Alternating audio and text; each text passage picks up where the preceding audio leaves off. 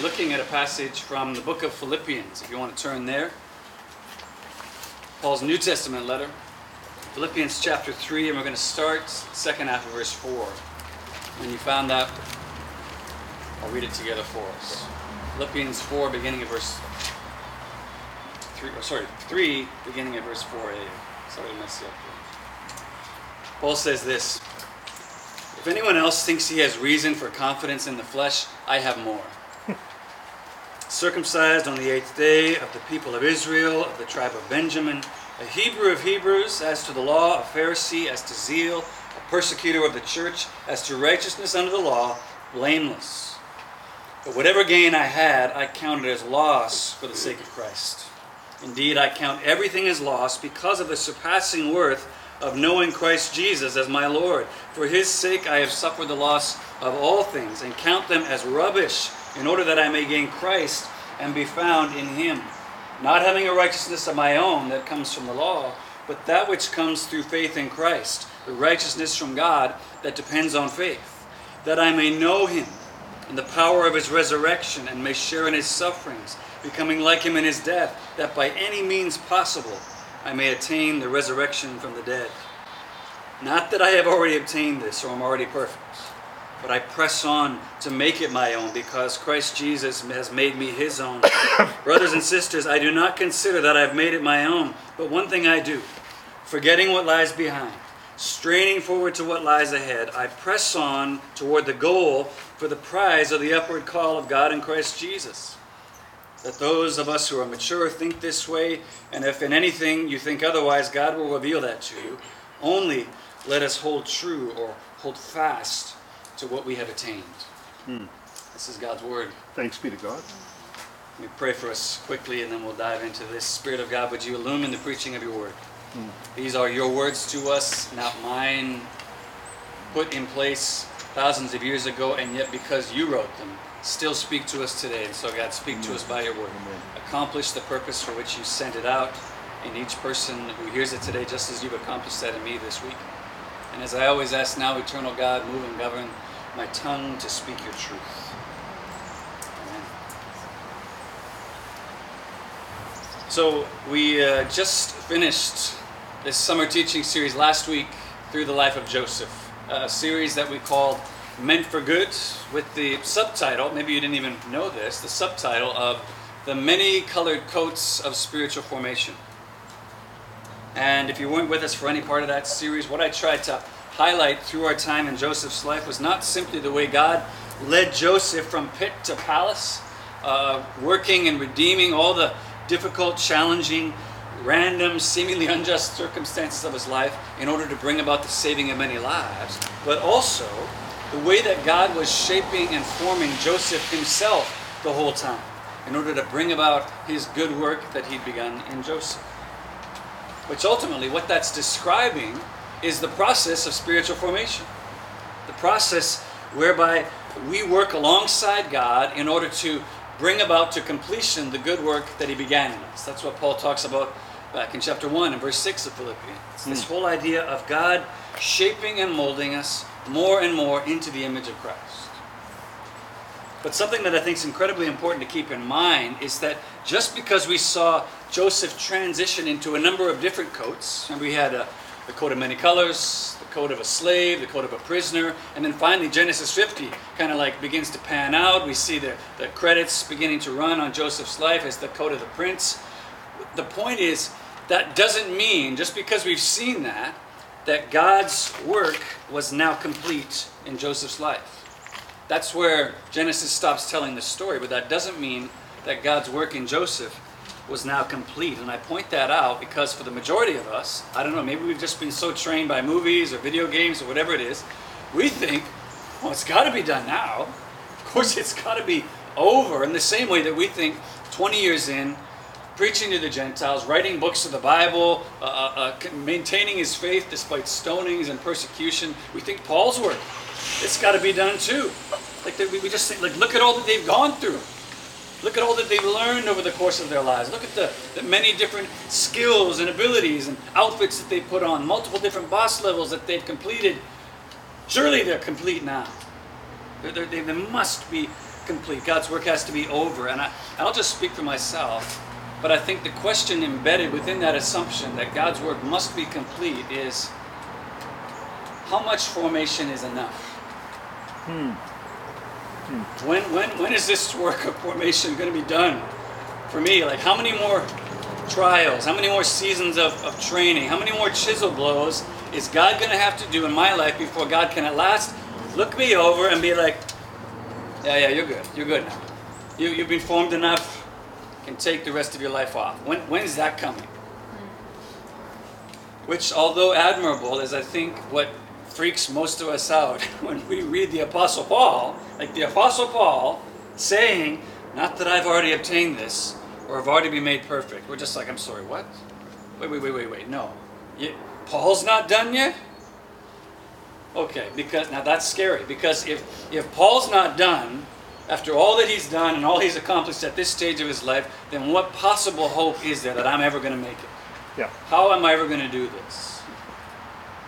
Well, thankfully, where Joseph simply lives out the answer to that question over the course of his life, the Apostle Paul tells us how explicitly in our passage today.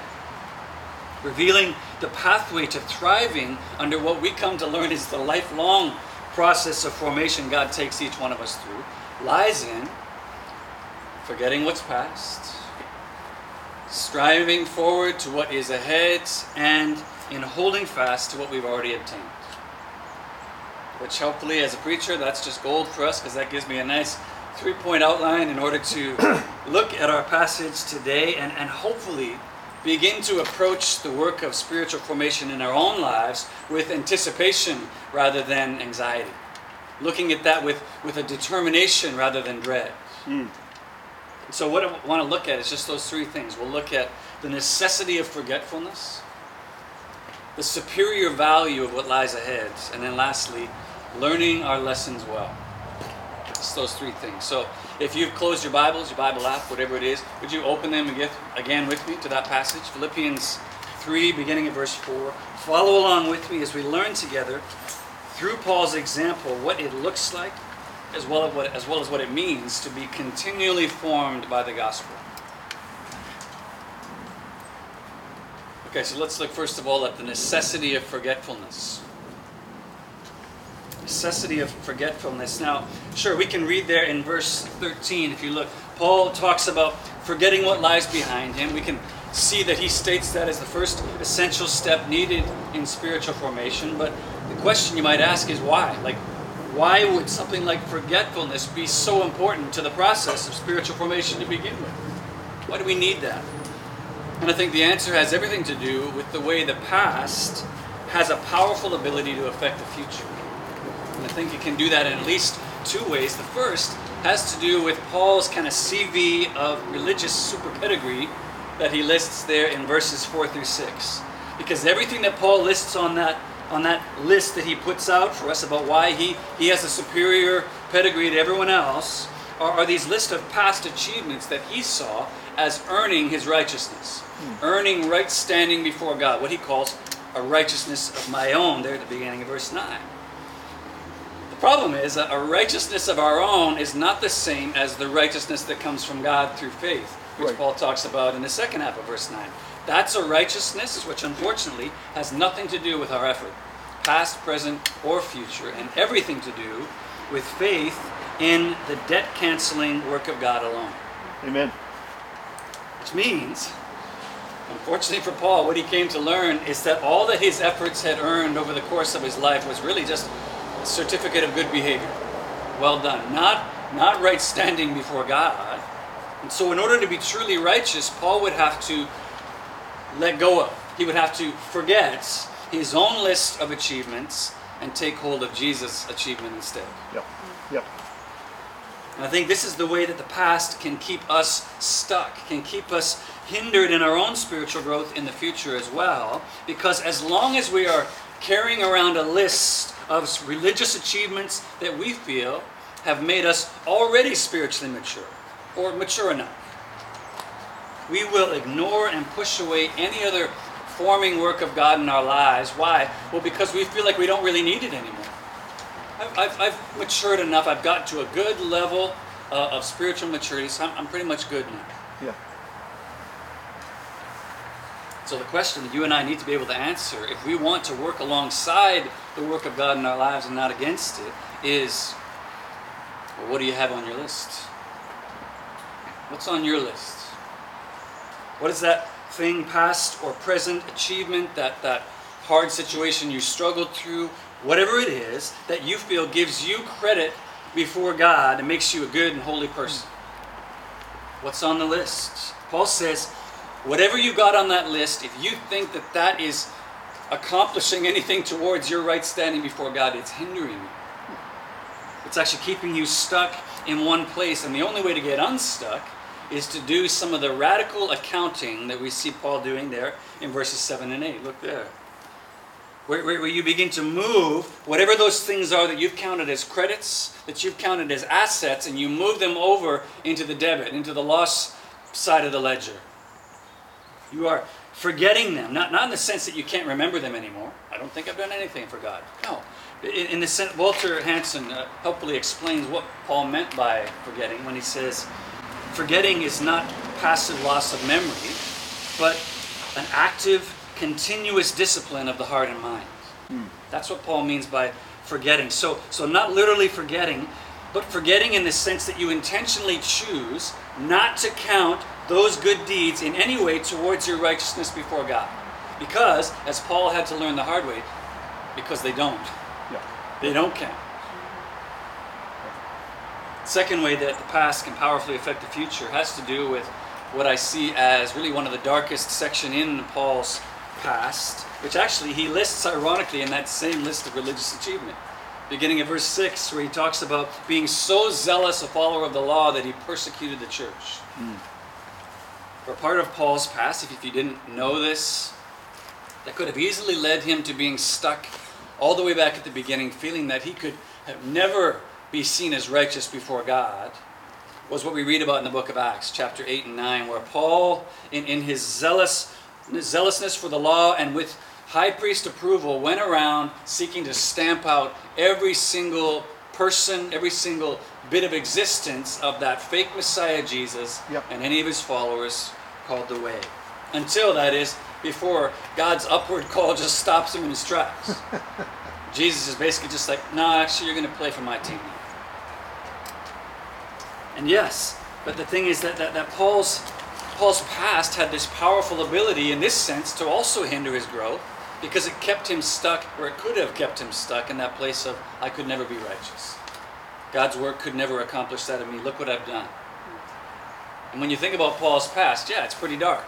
I mean, persecuting the church, imprisoning, putting to death Christians, that makes most of our dark pasts look like Mr. Rogers' neighborhood. But the point is, it doesn't even matter actually.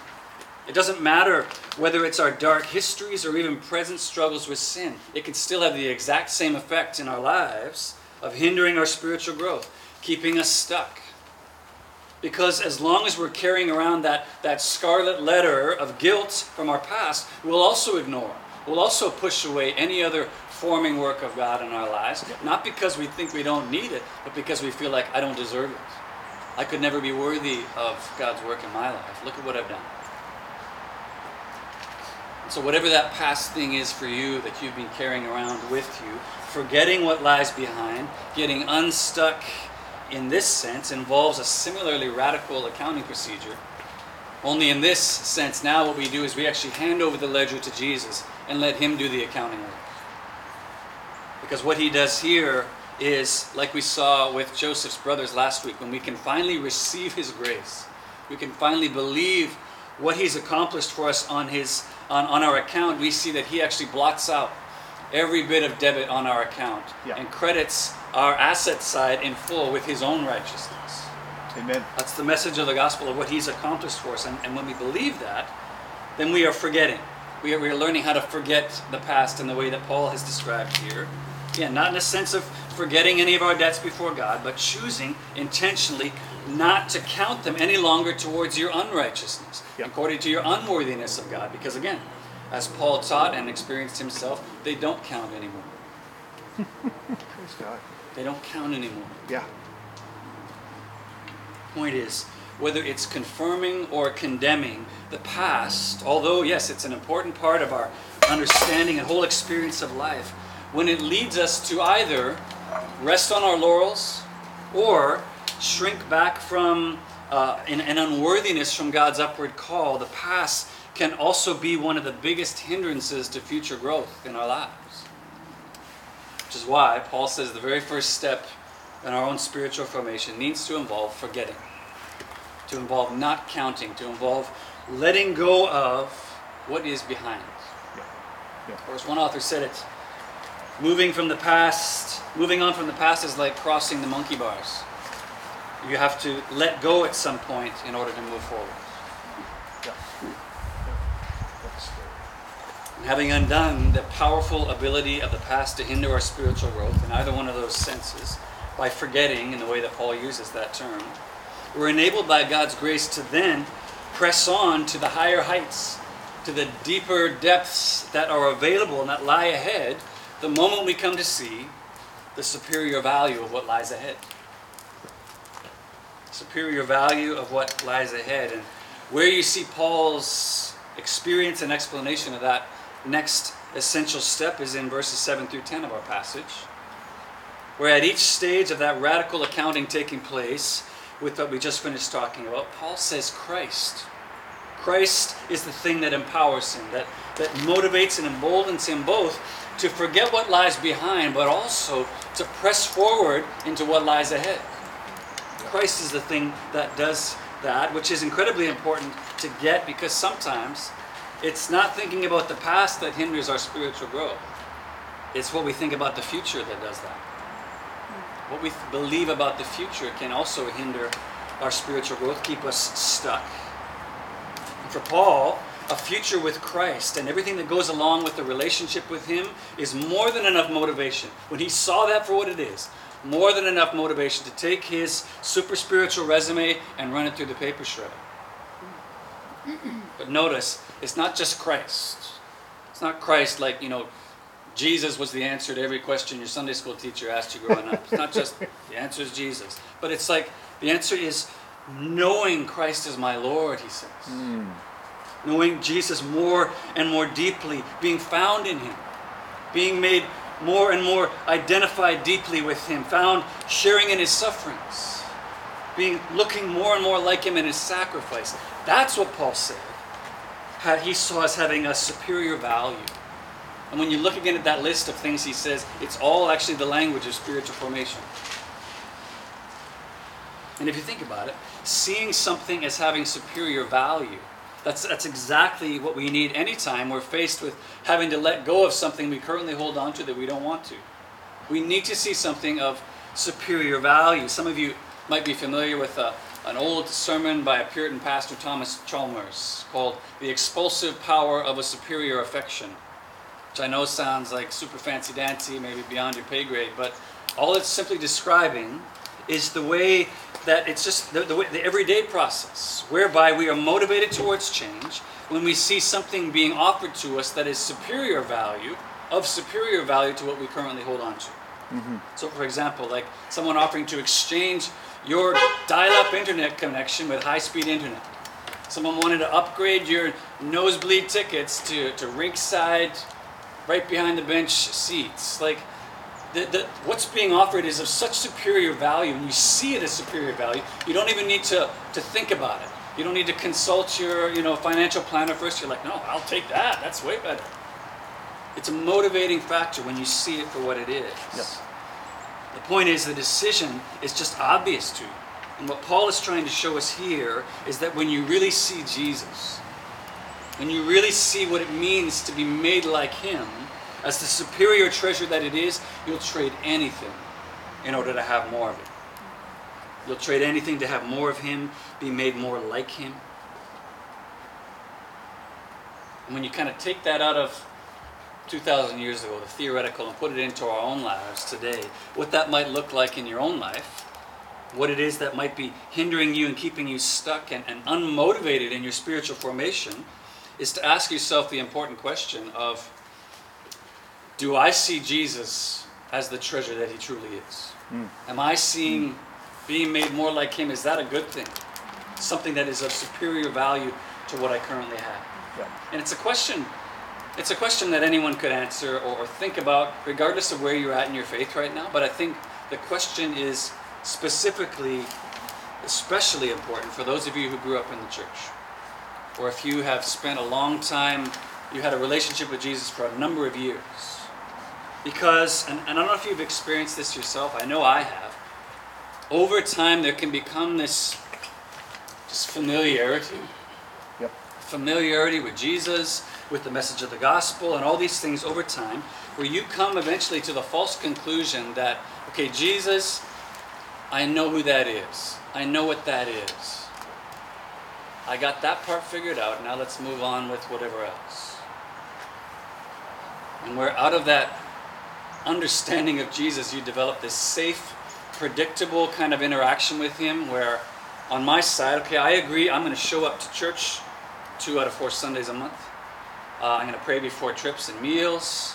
And you know what? I'll, I'll engage in some kind of daily devotion through, through the week. And Jesus, your part for what you do, I'm asking you to bless and protect me and make sure you don't bring anything too, too challenging into my life. We just develop this rhythm that's just safe and predictable that we move forward in. But, but, but don't you see? First of all, that's the exact same problem we had with the spiritual resume, where, where you're bargaining with God for how much He's allowed to form you. But the second thing, the bigger problem with that, that's not at all what we've been called into in a relationship with Jesus. Amen. Amen. The good work that God began in you is not behavior modification.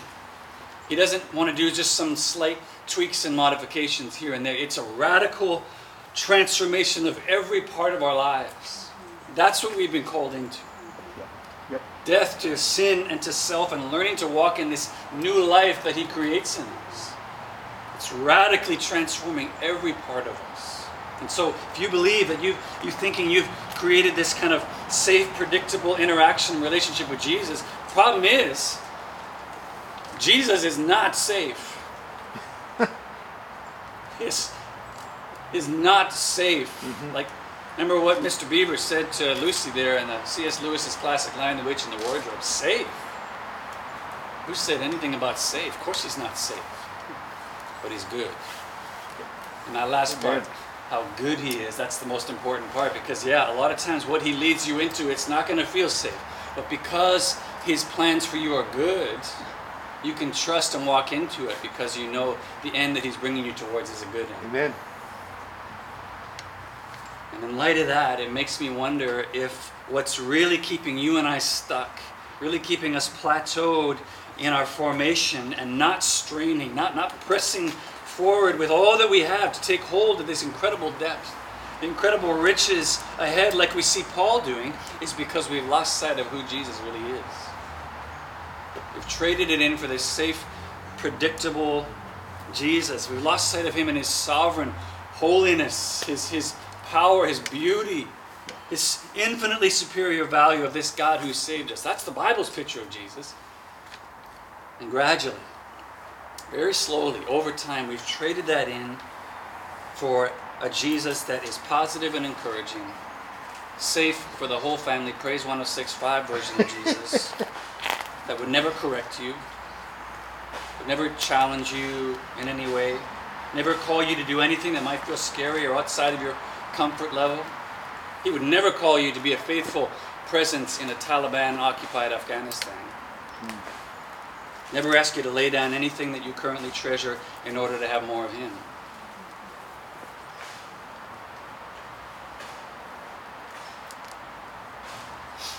What we've been called into is not safe.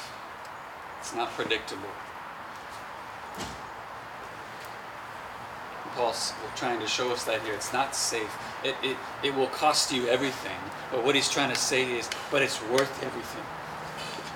It's worth it. Uh, earlier in Matthew 13, Jesus tells a parable about a man who found a treasure in a field and with joy, not pondering it for weeks, not checking in with his financial advisor, with joy, he sells everything he can in order to buy that field and gain that treasure. And listen to me, church. Jesus is that treasure. Yeah. Amen. He's worth sacrificing anything and everything in order to be found in Him, in order to be made more like Him. Mm. So if you want to get unstuck, if you want to press forward into all that He has for you, I think what we need to do is to strive to regain a true vision of Jesus, of His infinitely superior value, so that the decision, when it comes down to do I want what I've got or more of Him, the decision is obvious to you. We need to regain a true picture of who He really is. Okay, so that's the necessity of forgetfulness, the superior value of what lies ahead. Last thing I want to look at quickly is learning your lessons well. Learning your lessons well. And where you see this, Paul pointing out this last important step to thriving under the lifelong process of spiritual formation is there in verse 16 of our passage. Look there.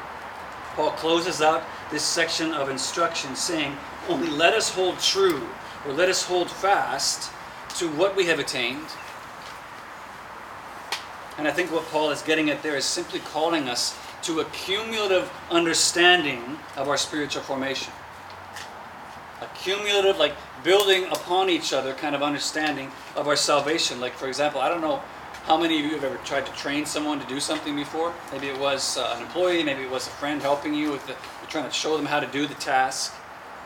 And the hope is that over time, as you train them step by step on the different things, that, that you'll build on that training so eventually I can teach you to do the harder, more challenging parts. I show you the basics, and then we can build on that. I don't have the frustrating task having to go back and show you the same introductory tasks all over again. You, you've learned them. You've held fast to what you've already learned. I think that's what Paul's getting at here. Holding fast to what we've already attained, making use of that foundation that we've already built in our relationship. Uh, there's a similar exhortation that we read about in the book of Hebrews. The author states this. He, he's been talking all about Christ and the infinite value of Him, the superior nature of Him, and then he says, About this, we have much to say, and it's hard to explain to you since you become dull of hearing. For though by this time you ought to be teachers, you need someone to teach you again the basic principles of the oracles of God. You need milk and not solid food. For everyone who lives on milk is unskilled in the word of righteousness since he is a child, but solid food is for the mature, for those who have, have their powers of discernment trained by constant practice to distinguish good from evil. Therefore, let us leave the elementary doctrine of Christ and go on to maturity. As you think about how to apply this last step, Paul presents here in our own lives, I think it's exactly as I've encouraged us again and again many times over the years, which is simply to say, Jesus shouldn't have to start at zero every time a new challenge or trial comes into your life to form you. Yep. Yep. He shouldn't have to go back and lay the same foundations again with you from the beginning. Now, He's patient and He's kind and He will. But it's hindering our formation if every time a new trial comes, He's got to go back and lay the foundation once again with you. Which isn't to say that these trials aren't difficult or, or hard when they come, or to say that you know it's just it's never going to be scary or challenging. Absolutely, it will be. It was for Joseph. We saw that in his life. It was for Paul. We see that throughout his life. It's simply to say that over time, the cumulative effect of our formation should mean that we begin to view and respond to those challenges and trials differently. Same way that when you're first learning to drive, everything feels new. Everything's like, what does this do? And I don't know how that works. But then eventually, over time, even when challenges like busy traffic, uh, a scary weather comes in, you respond differently to those things. You don't suddenly forget how to drive or how do I, how do I signal to change lanes again? Like you, you already know the basics and you can build off that into growing in your experience and maturity as a driver. Yep. Spiritually speaking, what that means is that we face failure, we face fearful circumstances, we face loss in life. We no longer revert immediately to some of those statements we might have said from the beginning. Like, I guess Jesus has given up on me now.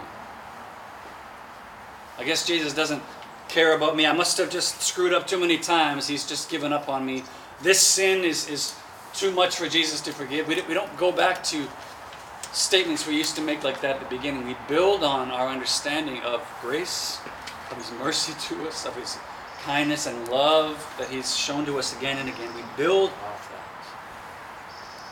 Or to use the language that we've been using throughout this, we saw how the past can affect uh, the way we see the future. We've seen how, how we see the future can affect our formation. What this is showing us is the way that we need to make sure that our present circumstances don't keep us from moving forward, don't make us stuck in our maturing spiritual formation. We build off the foundation that He's already laid in us and move forward.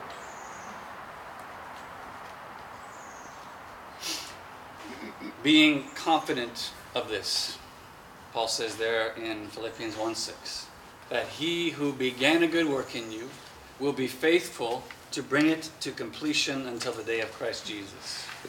Amen.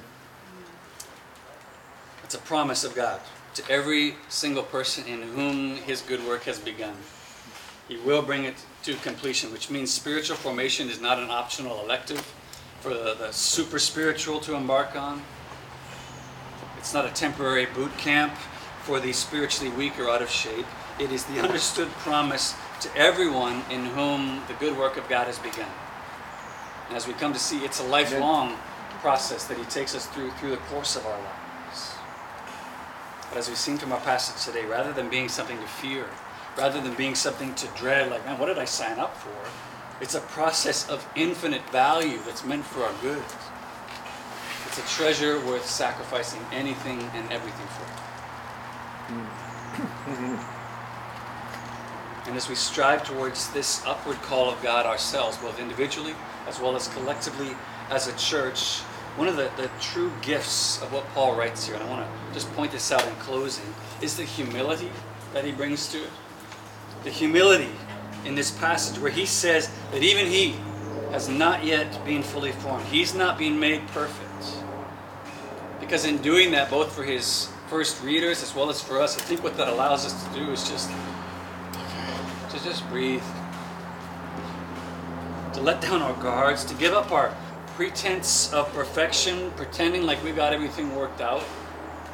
It gives us the freedom to see ourselves and one another as people who are in process, mm-hmm. as those who are being formed, not those who already are. And as a result, allows us to be a lot more gracious, a lot more patient with one another along the way, as well as with ourselves. We are people in process. And I don't know about you, although it's messier, there's certainly more potential for, for failure. I, I think I, I want to be a child of God who's in process. Yep. I want to be that. Well, a child of God who's, who's in the making because people in process, one of the things I love about them is that they're learners. People in process are, are people who listen and ask questions. They're open to what God has to show them next because they don't feel like they've already reached it. They approach people and circumstances in life as a student rather than an expert. Yeah. And I think they're just a whole lot easier to be around in general.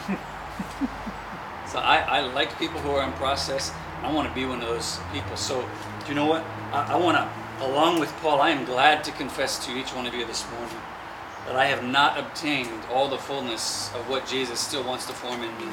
Mm. I have not been made perfect. And, and what's awesome about that is I've, I've seen Jesus do a lot of credible and stu- incredible stuff in my life. So how cool is that to know that there's so much more? There's more that he has to reveal to me, more of himself, more of the treasures of him that I still have yet to obtain. Yep. Yep. And like him, I too, I want to forget what lies behind me, either my successes or my failures. I want to strive to wa- forward to what's ahead, and I want to hold fast to what we've already obtained. And I want to do that together with each of you. That's, that's who it is we want to be as a church family, as, as people who are in process, striving alongside one another together. That in His time and by His grace alone, we may at last, when Christ returns or, or calls us home, we may at last take hold of that for which Christ Jesus has taken hold of me. Amen. That's our goal, that's our aim. I'm glad to be on the process with you. Amen.